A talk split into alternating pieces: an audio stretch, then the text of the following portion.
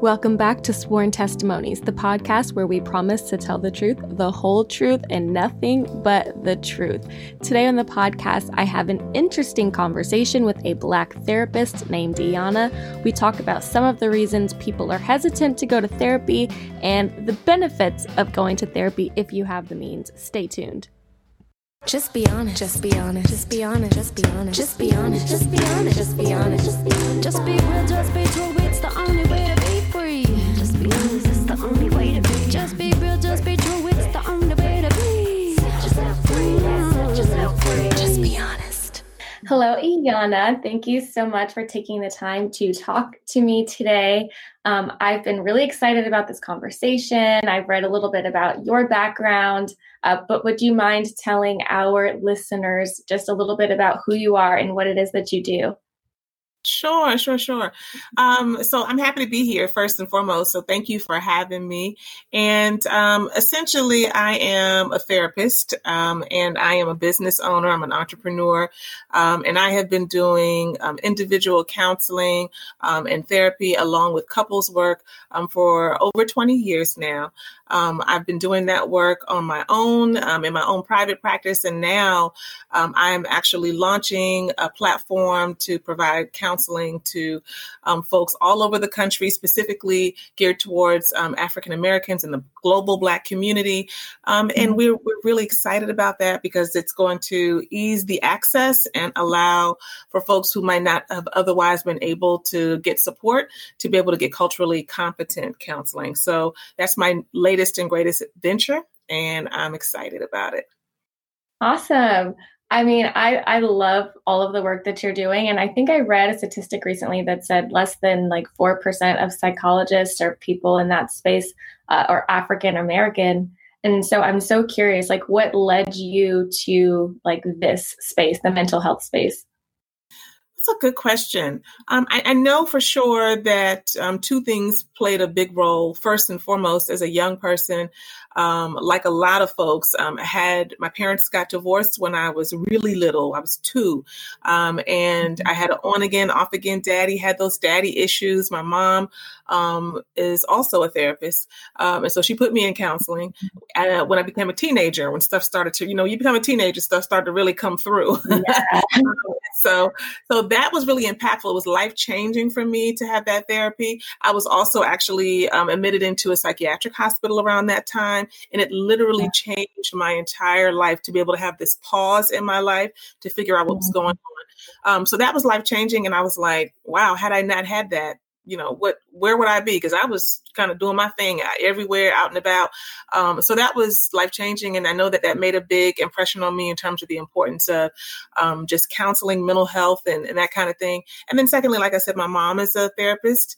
Um, so my world growing up was you know you know, hearing certain things like, you know, you express your feelings and, you know, I think mm-hmm. you're kind of projecting. I'm like, what are you talking about? But that was my norm hearing those kinds of terms and that kind of world. And so I know that that also had probably a pretty big influence on me too.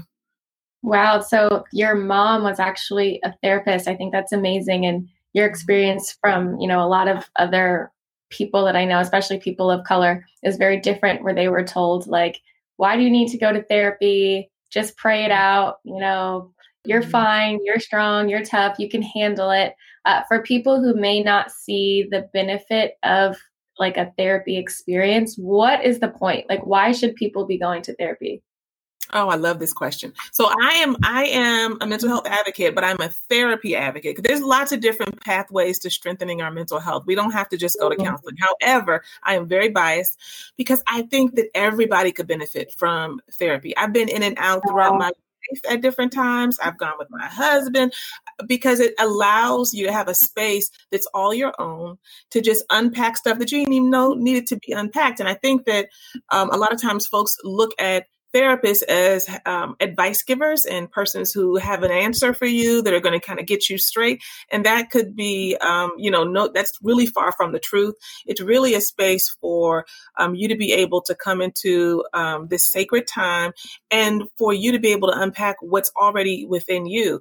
Therapists aren't really supposed to give you the answers, so to speak, because we can, mm-hmm. you know, three people could come with the same issue, very different backgrounds, very different cultural expectations, very different sense of who they are, what's important to them, and have three very different answers for you know how they want to address that situation or issue. And so a lot of uh, counseling is about getting permission to kind of unfold who you are and to own who you are. And that answer mm-hmm. ultimately comes from the person receiving the counseling. So it's really about getting in touch with you um, and creating that space for you. That's what I tell folks all the time. Mm-hmm.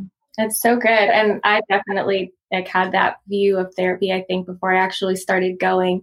Uh, is there a reason? I'm, I'm always curious, like, why do you think it's so important or why do so many therapists focus so much on, you know, what happened to people in their early years, in the early stages of development. Mm, yeah, because it's it's it tells us so much, and I think that on some level, the the the human part of us, we want to know why. Why am I struggling with this? Why do I do this? Why do I think like this? Why why why? Even though research has shown that getting the why is not as important as figuring out what you need to do now. Because once you get the why and you discover some things, I, have definitely been guilty of it. I know my whole story. I know why. I know what happened but I don't mean I'm changing some of my behaviors that, that, that I am, you know, kind of stuck in. I can just analyze it real good. I sound real smart, but I'm still doing the same old, same old. So, um, you know, research has shown that really you you need to figure out some behavior change mechanisms to be able to start to create new habits and new thinking and that kind of thing, and push back against some of the things that are not helpful to you. But back to your original question, as you can tell, I talk a lot. Um, but uh, but but to your original question, we when we can connect the dots, we can let ourselves off the hook. Sometimes, sometimes we are weighing um, ourselves down with expectations and weights that are not even ours. Like we don't even recognize. Oh, you know, my mother had some anxiety. Nobody ever diagnosed her with that. But as I look back at some of the ways that I experienced her and some of the things that she dealt with and the ways that she rolled, she probably had a little bit of undiagnosed anxiety. Oh, wait a minute. And my grandmother, probably had that. Oh, so this is kind of something that's kind of been in my family. I can approach this differently. There's nothing wrong with me. This is a part of some of the legacy behind me. Um, you know, I remember counseling someone years ago and him talking about um, a, a, young black man and talking about how much he valued his upbringing. Um, but how you know he knew he really should with his child be more stern and kind of be better at discipline but you know, those those you know beatings he got back in the day were just like they just you know they did something to him. Although he know like that's how we do because black folks we don't play. That's how we roll, and you know, and he knew that it kept him in line. But when he explained and described to me what they were, I was like, I ain't say bruh, but I was like, hey, wait a minute. This this sounds like a little bit more than a spanking, right? Like I think that you actually, even though your parents may have done the best that they could um, they had they they did they did the best that they they could. I always believe that you that that would be considered abuse, and not know like oh you got to switch. I'm talking. I'm not talking about that borderline stuff. I'm talking about this is abuse. You couldn't go to school. You had to stay home, so bruises weren't seen. That's not normal, and that's not okay. And that's and so so so when you when you get those those understandings about what happened to you when you were little and how you think now, you can connect the dots, and you can also have such compassion for yourself uh, in terms of some of your struggles like oh it's you know what? Dang and you still you're doing pretty daggone good even though you have some of these areas of difficulty. So it enables us to just be able to kind of lower the the the weight that we again carry um, so many times and some of the expectations we have of ourselves so that we can understand and see ourselves fully and connect ourselves back to our history. Because when we do that we also recognize um, that we are breaking. Uh, black folks say in the black community a lot of times generational curses, um, and, and what we talk about um, in clinical terms is we are disrupting negative patterns, right? And so mm-hmm. when we can connect all of those things together, it's it's a beautiful thing. That was a long answer. I won't answer. No, and you sipping your tea. I love it. Um, this is it's so good to just hear your perspective on things as someone who's actually professionally working in this space. Why do you think so many Black people push back against the idea of going to a therapist or talking to a therapist or even like, you know, allowing themselves to consider talking through their issues with someone? Mm-hmm. Well, there's there's a there's quite a few reasons, but I'll just highlight a couple. Um, the first is I always say it's for good reason, and historically, particularly in this country, but really you can look around the world and see uh, remnants of this uh, Black folks have not always been treated fairly. There have been biases. Um, we know that diagnosis in the mental health field um, have been um, very, very um, unbalanced, and Black people a lot of times do not get the same levels of support um, and um, are oftentimes labeled with certain mental health diagnoses more than their white counterparts. And so, um, even if we look back to some of the historical kind of studies and research, I mean, the thought that this was actually documented that Black people, Black women in particular, had higher thresholds for pain, emotional pain, physical pain. And this is the body of work that, um, you know, the greater population was working with as they dealt with mental health and physical health of Black women. So that so the lack of trust even if you don't know all of that stuff it's in our dna we we know it in our bodies even if we can't refer to the studies. Um, and so there is a there's a little bit of a i don't know i got to check you out first because i don't know where you're coming from.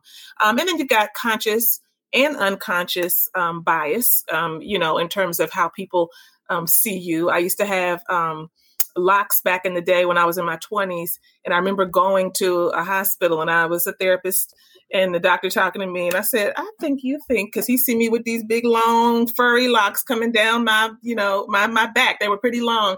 Um you got it twisted. I mean i remember having a conversation with him and him looking kind of like oh I wasn't expecting that. You know, like you're actually a little educated about some things. So there's these these preconceived notions that professionals um, who are not of color, oftentimes, and sometimes even us of color, we do that as well, have. Um, and then, um, secondly, we don't want to have another thing wrong with us. We don't want to have another issue in this society. We always got something. If, if the great, you know, greater society has a cold, we have pneumonia.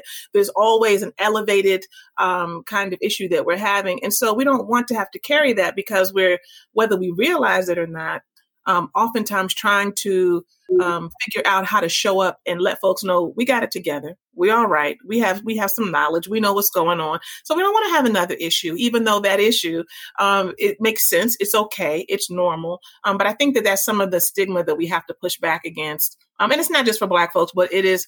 We have our very unique reasons, and it's incredibly thick. The stigma is incredibly thick. Mm. It's so interesting you know, just hearing you explain that. And I think it helps me understand a little bit better. Um, as you know, I'm writing a book, Therapy Isn't Just for White People, and have been interviewing and talking to a lot of different people of color about their experiences. And, you know, I, I it's very interesting. I think at least now, um, most people I've talked to kind of recognize the benefit of therapy, uh, mm-hmm. but still something inside them won't let them go. It's like, yeah, yeah, I know that could be good, but I'm I'm not. That's not for me. Um, and so just having compassion for the for people's no's, and you know, like I understand why you might not feel comfortable and i understand why this might feel weird or foreign to you or to your point like i understand that you might not want to have something to carry because as you mentioned you know there there are things that are bad but then oftentimes when it's black it's like extra bad. Yeah. we don't need any extra bad things. Uh, uh, do you find that the majority of the people that you're treating or that come for, like come to you for treatment are african american or are you treating white people? What is that makeup like so I've treated both. Um, my primary work has been um, in communities of color and African American uh, people, but I've treated um, you know lots of white folks in different environments as well, and very stark difference between the mindsets, um, so to speak, that that um, non uh, people of color and non Black folks come with versus us, and and there's this um, freedom I would say that I think you know uh, white folks have in terms of just like I'm here to get what I need to get and I tell people the story all the time of of having a, a client, a young white girl who just talked freely about how she would connect with girlfriends um, and they would t- compare what their therapists were saying. And I told her my therapist said, and I said, Oh, you know, I hadn't thought about that. Well, my therapist said, Well, we should try, you know, and they're like exchanging notes around things that they had, you know, uncovered in their counseling sessions. It's almost like it's a little bit of a status symbol, like, you know, how people have your little doggy in your purse and you, you have, you know, little things and you have my therapist, you know, like that's, it was such, and I, I remember thinking like, where they do this? Like I ain't never seen this, and that was my first experience working in a predominantly um, white environment in terms of the clients being white.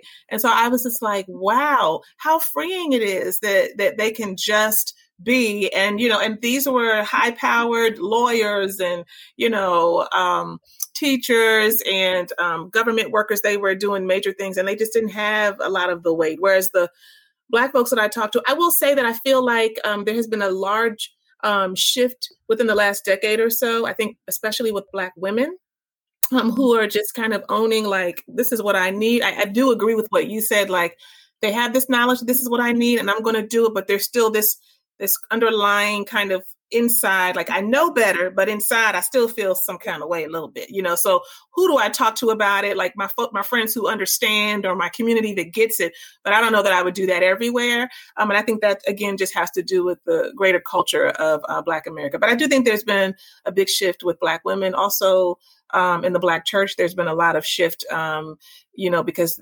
Christianity specifically and um, the Black church specifically has not always been helpful to folks feeling as though it's okay to go to, to counseling um, or therapy. And I think that there have been a lot of places that I've seen who have partnered with mental health professionals um, and culturally competent mental health professionals who understand um, you know, like my mother did. She was a therapist, but she was also a minister and was a pastor eventually, you know. So, how to bring both of those together and to discern, like, this is prayer, this is you need to go and see that person over there, right? So that you can figure out um, what's going on. So I, I think that there have been some shifts, but it's a it's a evolving process.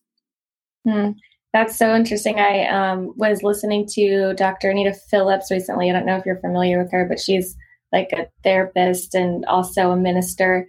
And she talked about her visit to South Africa. I think it was South Africa, but she um, had an encounter with the Zulu tribe and was mm-hmm. learning about the different types of uh, the roles that different people played. And there was one particular role of like the spiritual healer, a spiritual healer.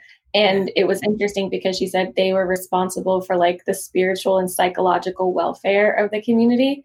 And I mm-hmm. thought that was so fascinating that they were connected and that, you know, you go back and you look, I think, in a lot of African, traditionally African cultures, uh, the ideas were so connected, like spirituality and your psychological mind. Um, yes. But then, you know, our, fast forward American, you know, whatever black culture, and we've been through a lot. Um, we've been through slavery, we've been through civil rights, and how we've had to kind of develop this like, I'm strong, I can take it, I can get through anything, there's nothing wrong with me mentality. Uh, but figuring out how that intersects with our faith um, has been really, I think, for in my personal life, a really interesting journey how did your journey with faith um, in you know kind of intersect with your therapy work Mm-hmm, mm-hmm. Yeah, well, I, I love what you said about the fact that traditionally these places intersect. And this is even why you see um, a lot of folks today, at least the folks that I've been exposed to who are professionals, uh, there are a lot of minister slash therapists. There's a whole lot of those folks um, in, in the Black community specifically because for, for uh, African Americans and um, Black people, there, there really is not much of a distinction, even for Black folks who um, perhaps have um, pulled away from formal religion and, uh, you know, consider themselves to be spiritually centered um, or um, universally centered and that kind of thing there is still this piece uh, around bringing in spirit and you know combining that with kind of my, my mind and how i'm doing and, and they really are very very much interconnected. So um, for me i would say um, that the path has been one that's never really been um, a separate path um, you know my my time when i uh, spoke earlier about uh, being in counseling as a young person. Um, you know, I was journaling, going to therapy, praying, uh, questioning uh, Christianity and some of my um, thoughts and ideas about about it. Um, as I got older and went to college, um, I kind of separated from um, the traditional kind of formal Christian um, path and really started to explore other religions and that kind of piece. And you know, was kind of processing that in therapy and taking those things that I was was finding in these different um, uh, paths and so using that as a part of my daily practice to, to, to calm myself, to center myself, um, mm and to find myself. So it was all kind of, um, you know, entangled. Don't say that word, but, you know, kind of. so to speak. Um, and and it was something that I wasn't even really consciously aware that you know what was happening. But I think um, I think that it's it's very much, especially um, for Black folks, it is very freeing to know um, that you can pay attention to both, that you can pay attention to the fact that, oh God, you know, what, what does this mean for me? Why am I, what is the bigger reason um, that I'm dealing with this spiritually? What is it that I have to learn or I need to lean into? Um, and then also being able to recognize, for example, you know, after I do this spiritual practice, I'm, I realize that uh, this is not enough that this piece right here lifts me for a second, but I need more. I need to do something more. I need some other kinds of interventions and to blend the both of them. And I think it's a mm-hmm. powerful way to live, um, you know, when you live in that space. Yeah, and not feeling like you always have to separate everything. Um, I'm curious to know what you think. Uh, do you think that there's a difference between prayer and meditation, or is it the same for you? You know, I think d- different people do prayer differently. Um, you know, I do, and I don't know if this is the exact proper term, but um, um, the Unity Church. There's a there's a church. Um, uh, I don't know if you call it denomination. Um, institution called Unity. So if you just for anybody listening, if you look up Unity, Unity is um, really for for lack of a this is not the best description, but for lack of a better description, is is a uh, more universal.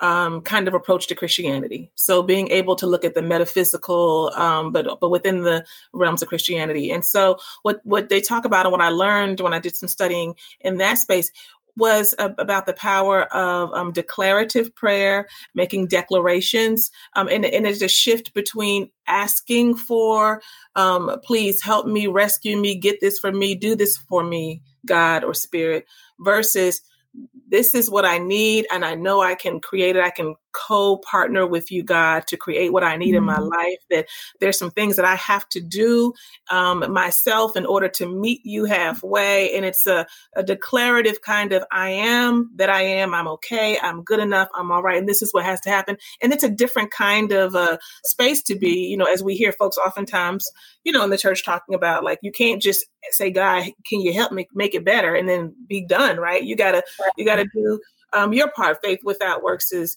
is dead. So, um, so I think it depends on how you look at prayer. For me, I do try to really be intentional um, about bringing in declarative prayer, so that I am not just help me, Lord, but can I still say help me, Lord, because I need God to help me. But at the same time, that I am also bringing in um, this is what I'm manifesting this is what I'm mm-hmm. bringing out. This is what I'm pushing forward. And there's a partnering there. And so I just think it depends on what you do. Meditation, I think, is a, a place of stillness and quiet that honestly I'm still evolving and I'm doing much better with um, kind of getting into that still space with yoga. But I'm one of those folks with uh, meditation and I have recommended it greatly for lots of clients. But I'm like this with one eye open, like, okay, let me get let me get back to it. So so i'm getting i'm getting getting better but i think yoga has been the place that i've been able to do it a little bit a little bit more easily. So so a little bit different for me. Yeah. i'm glad to know i'm not the only person who has struggled with meditation. It's so hard for me to stay quiet for extended periods of time. Mm-hmm. um, and I, it's so interesting. So i actually heard someone say recently that um, with black people our relationship to god has largely been, and, and this is specifically Black people in America, you know, wade in the water. I need you. God, you are powerful and I am nothing. And just help me out of the situation, which is understandable coming from a slavery context.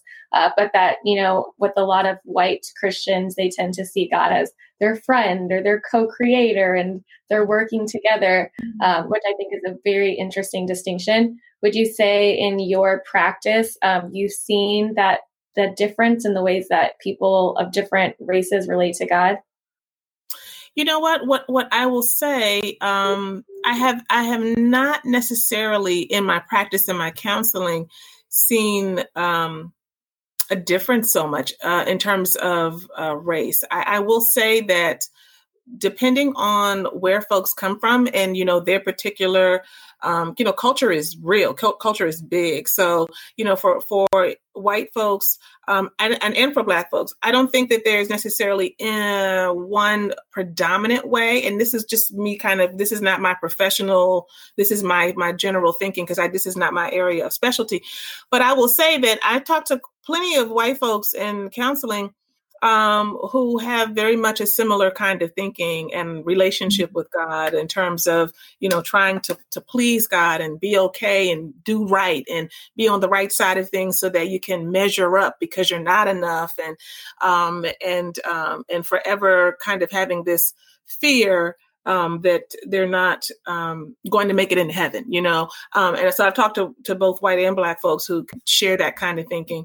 Um, and then also, same piece, you know, on the other side, um, have talked to um, people of color um, and black people and non black folks who have a more liberated kind of way of thinking and see themselves as you said um, you know partnering being co-partners and co-creators so I, have seen it in both and i really think it you know it ultimately comes down to you know what you were taught um, and you know what you have been exposed to as you've traveled your path in life mm. so when you were treating white patients has anyone ever expressed um, and maybe that's not something that they would express to you but has anyone ever expressed like you know some like being hesitant or like can you treat me as a black person since i'm white? Or do you experience that at all?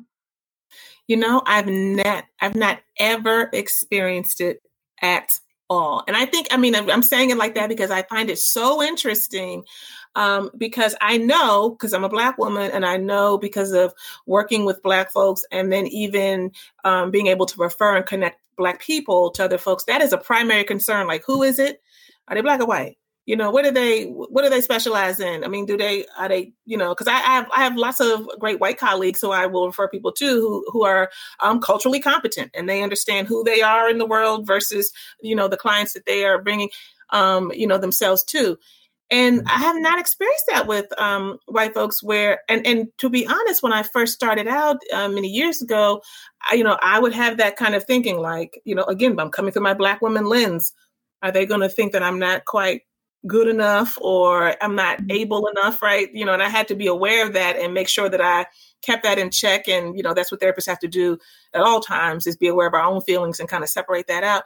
And there, I've never had that experience. I've never had anyone um now, now like you said who's going to say can you really you know help me um, i know my mother has talked about in um, earlier years you know she's older um, no one, folks not having said that, but her having some knowledge that folks were probably questioning her competence um, and not being sure. And as time went on, they kind of got settled and, and she knew that they had kind of transitioned over that. And that she would even at times, you know, ask, is there, is there anything that we need to name in terms of barriers, you know, that might be here? And there's no judgment. It just is what it is, right? So that we can be clear about it. Um, concerns about my gender, my race, right? If she's dealing with a white man, for example. Um, so she did put those things out there. I have not, I have not experienced that. Um, I've experienced white folks predominantly as being really, as you should be when you come to therapy, focused on. I'm ready to do. I'm, i need to talk about what's going on with me. I ain't thinking about you. I think about what you're thinking about me. I just want to do this work and I want to get into it and, and get this off my chest. Where I experience Black folks much more like I'm here. I'm feeling some type of way about being here.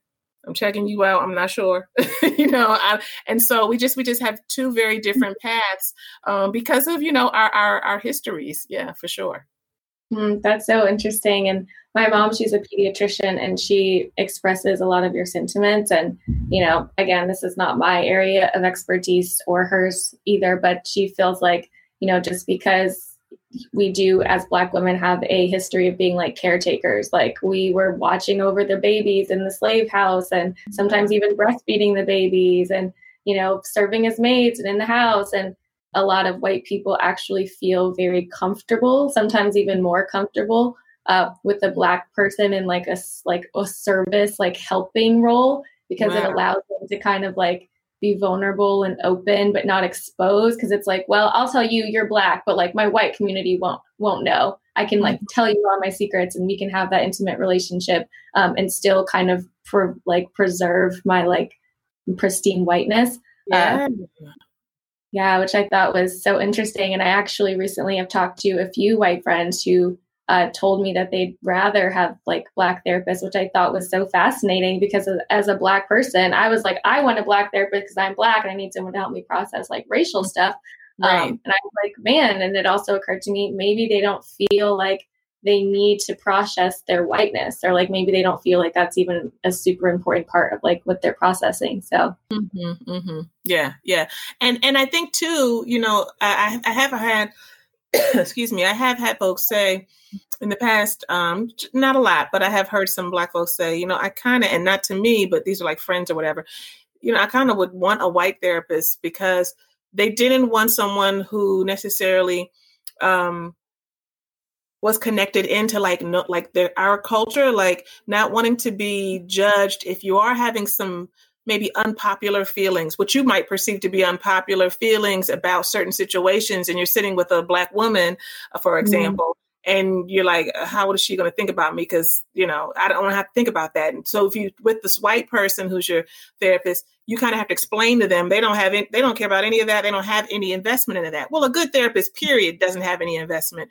but there's this cultural connection that can be helpful right? But there's also a cultural connection that can sometimes be maybe a little bit of a barrier because i don't know if you're to what you're to think about me when I share with you some of my thoughts that, mm, you know, and because Black folks, we look as a whole, you know, this cancel culture and everything that's going on, uh, Black Twitter, these kinds of things, we can we can have very very rigid kind of thinking around certain things, um, mm-hmm. and so I think sometimes that can, you know, be um, a detriment to us. So I have heard some folks um, some black folks talk about like i want to just just for these couple of issues i want to go talk to somebody white yeah you know so i don't have the the burden of whatever i think you might be thinking you know so yeah. it's so interesting like being on the other side i was always in some way shape or form um were not worried but like concerned that my therapist would like judge me like that was like always a, a concern of mm-hmm. mine and it, at the beginning it made like sharing very helpful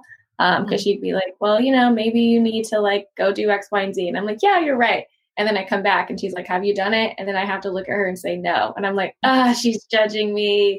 Um, as a therapist for you like do you i mean do you ever you know feel that like desire or like maybe like that internal like judgment like we think that you're feeling? Or are you just completely disconnected from that and just like focused on like you know the issue mm-hmm, mm-hmm. yeah and we're really connected to the issue and focusing on the issue and really focusing on what's happening for you like so if you're not doing it it could be now i will say this in my mind i could be thinking this probably isn't even the way. Now, this is my own personal kind of assessment. This might not even be the pathway that this person is going to find most fruitful or helpful. But this is the pathway because, again, we're not giving you the answers or telling you what the right way to do. This is the pathway they want to go down. They're going down the pathway, and yet we've come back together and you haven't done A, B, or C why is that? It could be because there's some fear or you're just not doing it. It could be because it's not even the thing that you really should be doing. You've got to figure that out. And, and I might prompt some of that thinking. Um, but by, by and large, there's not really a whole lot of judgment because once you've seen the issues and the, and the way that people process, you're really just working the process. So what I tell folks a lot of times, especially in doing um, couples work, which I think is uh, frustrating for folks a lot of times, is like, I know you want to tell us, because I do that work with my husband, um, you know, what had happened, and then this, and then he said, and then she, and he doesn't understand, and he, right, and you want to give me all the details. And so I want to do that initially, but after that, all we're looking for are the trends and the themes that come up in mm-hmm. terms of how you communicate and what you're doing that's helpful or not helpful. The circumstances and situations change all the time they're always changing all the time, right? Like that's the same thing for individual work. How you, what you're dealing with, it's your boss now, it's your friend, it's your this. It's always shifting and changing. So I, we don't have to really get drawn into that as much as we're looking for what is it that you know you tend to do? Do you tend to shut down, or do you not speak up, or do you Do you, you know, jump out there too quickly? And that's what we're looking at um, so that we can help you to be able to have a set of resources, right, that you can apply when you're done with therapy or when you take a break to any situation. So, not really judging. Um, I think it takes. Uh, if, if you if you have a therapist, and I would hope that this would not be the case, where you're ever feeling some judgment, and of course, I think all what you said in terms of people feeling like, "Oh, you might judge me." I think everybody feels that. I've been in therapy and have a feeling of like, you know, and I know like Iana, you know that you need to share, but I'm like, I don't want to share that because I don't know what you're going to think. So I think it's very normal, um, but ultimately it's our it's our it's really our job and it's a skill set a skill set to really be non-judgmental, and it really is helpful for people to have that that space. So I don't I don't really find myself judging as much as um, really again looking for the trends, the themes, um, and then pointing people back to places um, of you're here again, you're at this place again, mm. you know that kind of thing. So that that's pretty much what it looks like. Mm. Well, that's good to know. um, so for your clients of color, and again, this might be a broad issue, and I don't know if you have a specific answer. Uh, but we obviously know that you know our worldview, our race, kind of impacts the way we see ourselves, the way we see our worlds. Um, are there trends or certain things that you see um, in Black people uh, specifically that you know are kind of consistent and things that like they're learning how to like work through or move through? Like, are there any similarities there? Hmm. Yeah, yeah. Well, that you're right. It's a really broad kind of question to to tangle with. But what I will say, um, because I've seen it more um, lately um, in a lot of individual work that I'm doing with women in groups and individually, um, and that is um, women really uh, pushing back against and really, um, really trying to create a new narrative for themselves when it comes to um, their sexuality how they express themselves, um, how they own their sexuality, Black women specifically. And a lot of this, you know, came out recently with um, WAP. WAP. WAP, right? Oh, yeah. um, so there's a lot of conversation going on, and you know, and there's folks in the community are like, "Oh no!" I mean, just you just set us back 200 years. Other folks in the community who are like, "This is how we should own it," and this, you know, why is it that you know we don't say that when we see you know, men um, in popular music, you know, kind of brandishing their sexuality everywhere, what have you.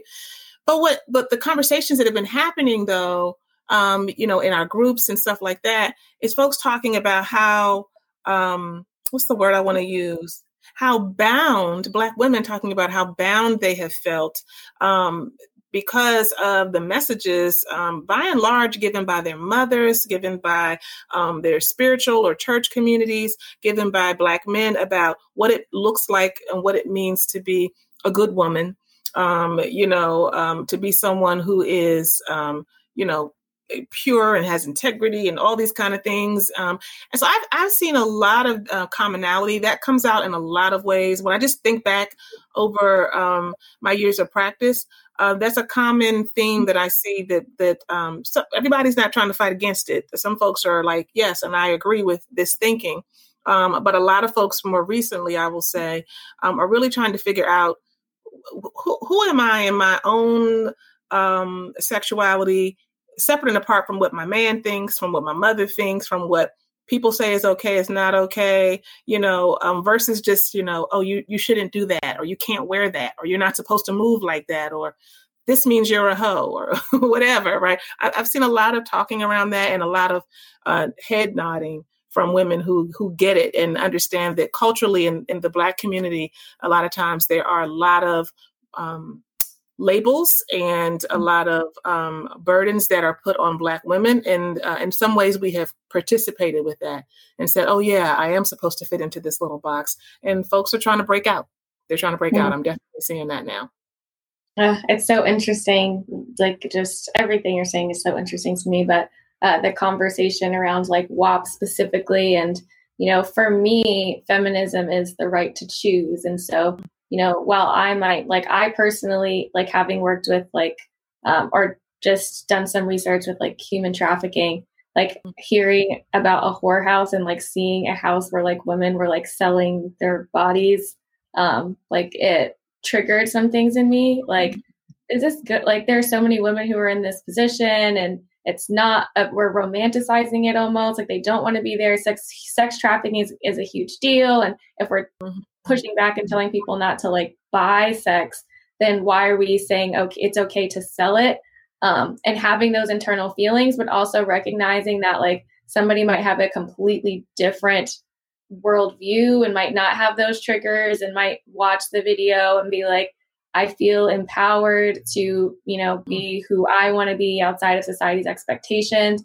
and just mm-hmm. realizing that other people have like different takeaways and trying really hard not to like judge people who are like, I think the video is great without like putting my interpretation on it because they might not have seen what I saw, but it's so hard mm-hmm. to do that. Yeah. Yeah. it definitely is. And and and the piece that i always um, try to remind myself of and others is you know as black folks and just people in general of course but particularly as as um, african americans we're not monolithic. I mean we have very different experiences and very different thinkings. Um, and and you can you know I, I actually am one of those people i used to think it was a it was a curse a little bit, but I think it adds to you know what makes me um, good at what I do in terms of being a good therapist.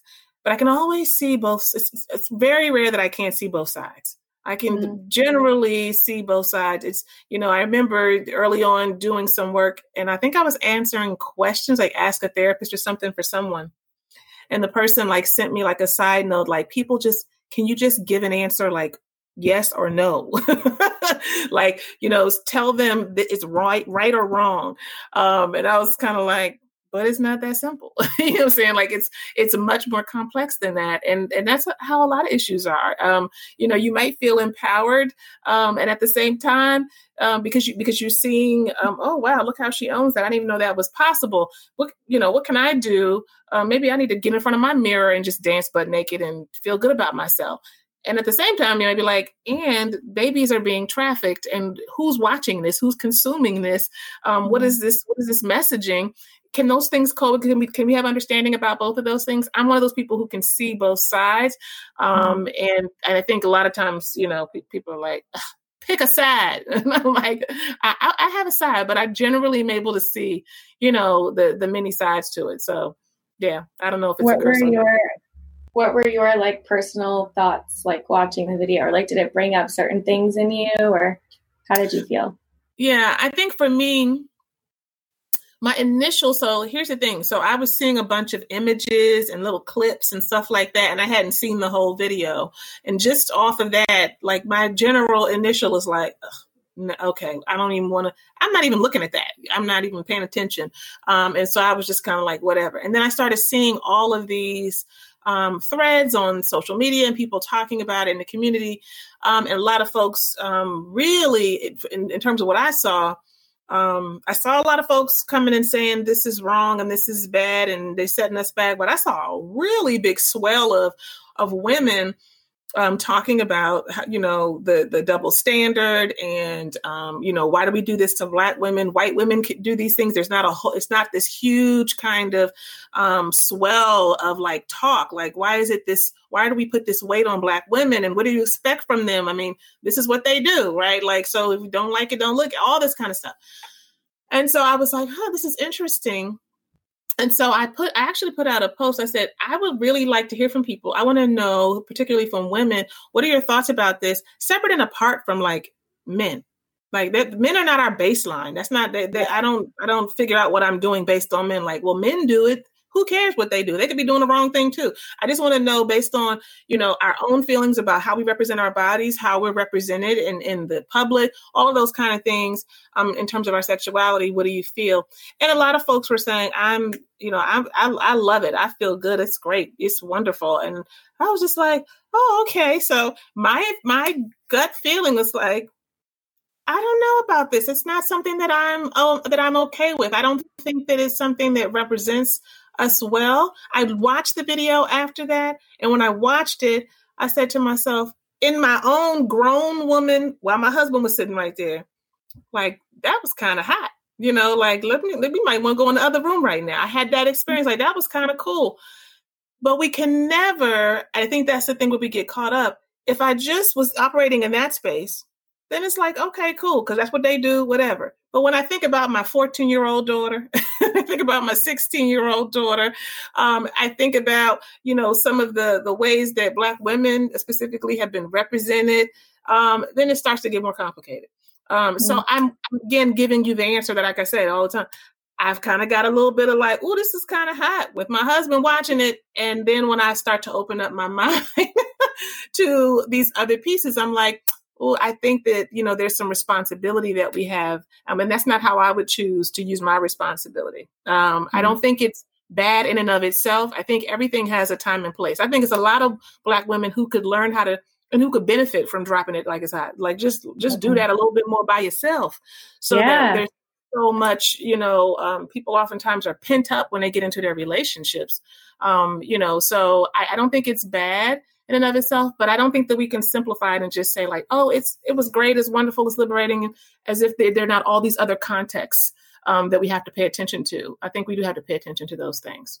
Hmm. I love that your answers are very like yes and like I feel like I resonate a lot with that, you know, because a lot of times I feel like especially on social media you start debating and it's like this or this, this side mm-hmm. or this side. And it's like, well, no, this part was good. This part made me uncomfortable. This part I liked. There was actually a line in there. I think Cardi says like, I don't cook, I, I don't clean. Let me show you how I got this ring or something like that. Mm-hmm. Um, mm-hmm. and like I had like two thoughts at the same time. My first thought was like, I'm more than my body. Like I'm not gonna, I don't want to marry someone just because they're attracted to me. Lots of women are attractive. That's not a deep enough connection. But the other thought was like, I did not grow up learning to cook. Like my mom doesn't cook.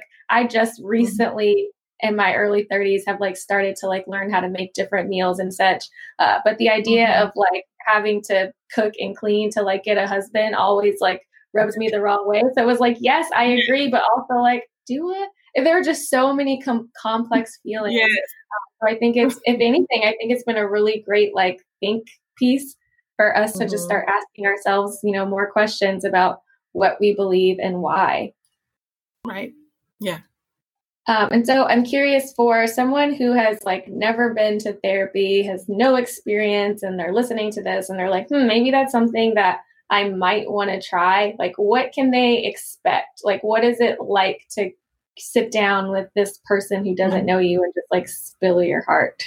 Mm-hmm. Yeah, well, well, I would say, you know, really the piece, the biggest thing to remember is that you're building a relationship. Um, you just like you have to build other relationships. It's just a very specific um, relationship for a very specific purpose, and um, you have to take time to build rapport.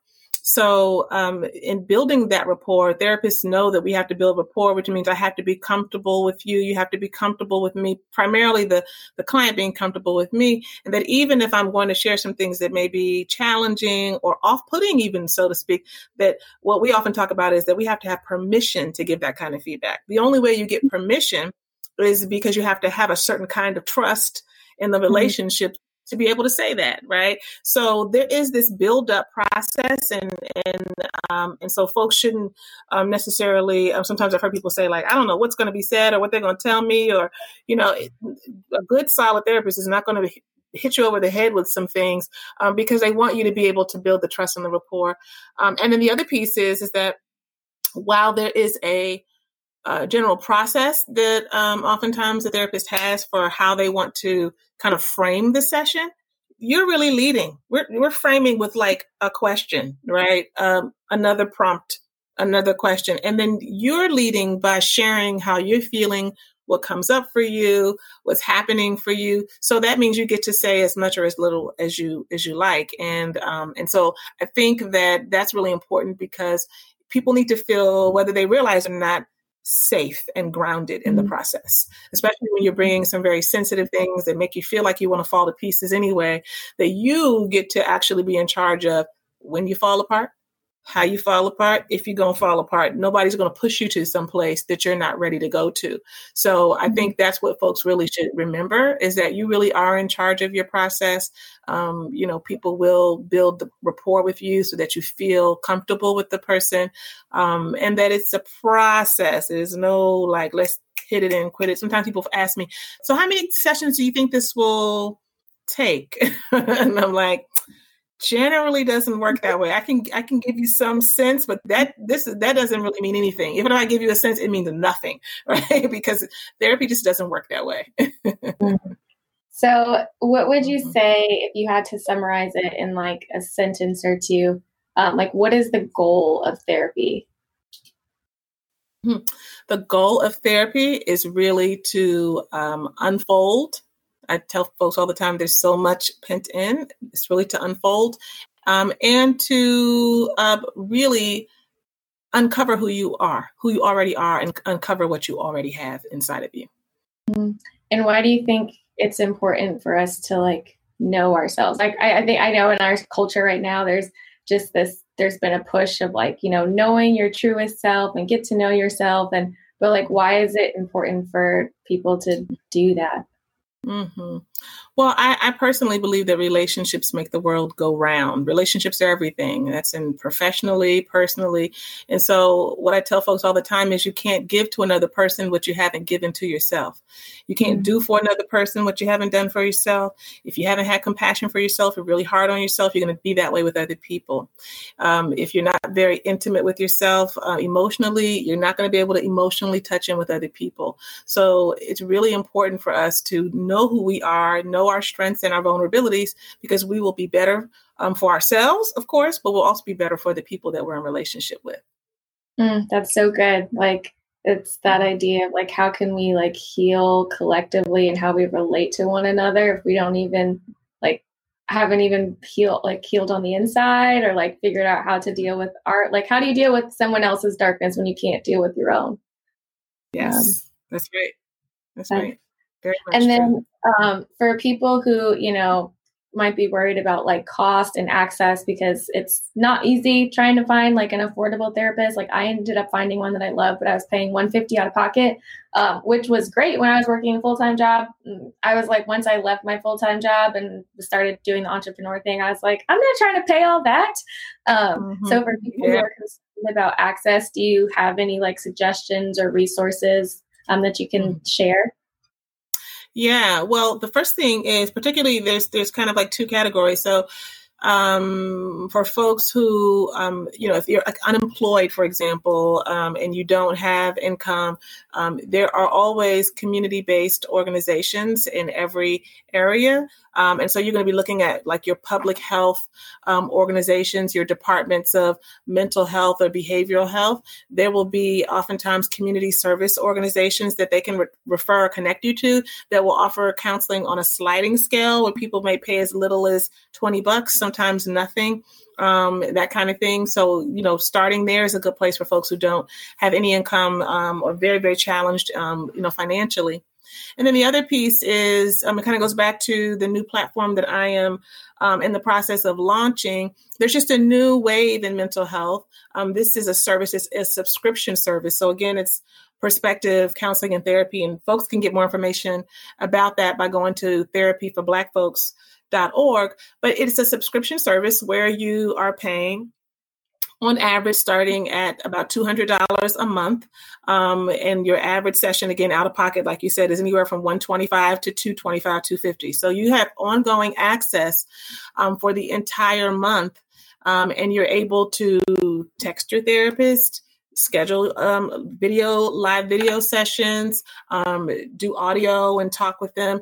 Um, and so it's a different model it's a different way um, and it's much less expensive. So i think that that is that's taking root in a lot of different um, contexts and a lot of different organizations. Um, and i think that that is going to be helpful to minimize costs for folks as well. So are people able to go to your website and sign up for that now? Like is it already being offered so you they can go to the website and they can actually there is a um, link where they can actually um, sign up so that we can contact them. We're going to be starting to enroll people and start the process in the next few weeks. So they'll be able to just fill out uh, some short information so that we can follow up with them um, as soon as we open up, so to speak. awesome. And uh, my I guess my last question. Uh, since you know my book and my podcast this season is about like therapy isn't just for white people do you think that Black people um, should be concerned about, or are there any concerns about having non Black therapists? Like, is that something that you think we should be thinking about, or is that something that we shouldn't think about when like trying to choose a therapist that works for us because again there aren't a ton of them available mm-hmm. yeah so I, I i think um you know as with anything i mean i think that that that all people are concerned about the level of um, competence that somebody has when they're working with them, whether you're a medical doctor or you're a mental health clinician, right? You want to know, like, do, like, are do you have you have experience, right, in this area, what have you? I think those things are important, but I think cultural competence cultural competence is extremely important. That's a that's a competency area, and good therapists are, are trained in that. There, we we get CEUs, we go back and we have to teach, you know, teach and, and take classes on that. And so, cultural competence, um, contrary to popular belief, is not just about your color. It's actually really not mm-hmm. about your color. It's about your mindset and how you deal with the client. So, there are non uh, people of color culturally competent therapists. But I think that that is something that people should um, feel like they have the right to ask about. Do you work with Black people? What do are there any differences in terms of how you show up with Black folks or how you how you treat Black people? Like what what does that mean? Because of the, what role does culture play? My culture and your culture, right? What assumptions do you make or do you not make? Um, a a good solid therapist knows that oftentimes folks do not ask these questions, but they know that this person is asking the right question. So I think it's definitely important to to inquire about, and that's why I started Perspective because we need folks who understand um, the, the unique lens that we often are looking through. Yeah. I mean, even the fact that you were able to like talk about WAP, like, I feel like I've had great white mentors, but there are just certain things I want to talk about. And they're like, I don't know what you're talking about. I have no context. And then I'm like, oh, well, now I have to do the extra work of like filling you in. We can even have the conversation. Uh, but to your point, you know, cultural competency is not just race. Um, and thank you for offering up like questions that people can ask to make sure they are, you know, working with a therapist who can understand and serve them effectively. Yeah. Yep, for sure. Well, thank you so much for being here. Um, this has been such an excellent conversation. Um, so you throughout your website. Are there other ways that people can kind of get in touch with you, um, you know, online or social media? Yeah, absolutely. So, um, you know, as I mentioned earlier, um, we have the counseling side of things. So, folks can go to therapyforblackfolks.org. They can also look um, on Facebook and Instagram, um, Therapy for Black Folks. Um, and there's a Facebook group, Therapy for Black Folks by Perspective, that folks can join where we do a lot of talking about different mental health issues and concerns um, in the Black community. And then um, also, um, my, my husband and I do the couples coaching, which is different than counseling. Um, but for folks who may be interested in learning more about that, um, they can go to blackloveandmarriage.com. I love it. I love Black Love. I'm going to check out all of your sites. I love um, Therapy for Black Folks. That's how I found you on Facebook. Um, okay. Like scrolling. And I don't even remember exactly how I came across the group, but so many of like the conversations, like I don't even always like comment, but it's so nice to just kind of like comment creep and like hear and see people's perceptive, perceptive um, perceptions. Um, and then it's also very like I have lots of like Me Too moments, um, not you know the sexual Me Too, but just like, hmm. oh, I'm not the only one thinking about this, or I'm not the only one worried about this. Like it's very like normalizing. Um, so thank you for creating that community. Awesome. Thank you for saying that. Thank you for sharing that. That's good to hear. Yeah, it's been good. Well, thank you so much. Have a wonderful rest of your day. Um, and thank you, everybody, for listening. That concludes another episode of Sworn Testimonies, a podcast where I promise to tell the truth, the whole truth, and nothing but the truth. I'm so excited to let you guys know that I am officially an Audible creator. It's amazing. What does this mean? It means you can sign up for Audible and get a free 30 day trial and a free book. I don't know about you guys, but I absolutely love ebooks. I've been obsessed with Audible recently. All you have to do is click the link in the description of this podcast episode. Again, you will get a free 30 day Audible trial and a free book. You have nothing to lose. Thanks for listening. Until next time. Just be honest. Just be honest. Just be honest. Just be honest. Just be honest. Just be honest. Just be honest. Just be honest. Real. Just be true.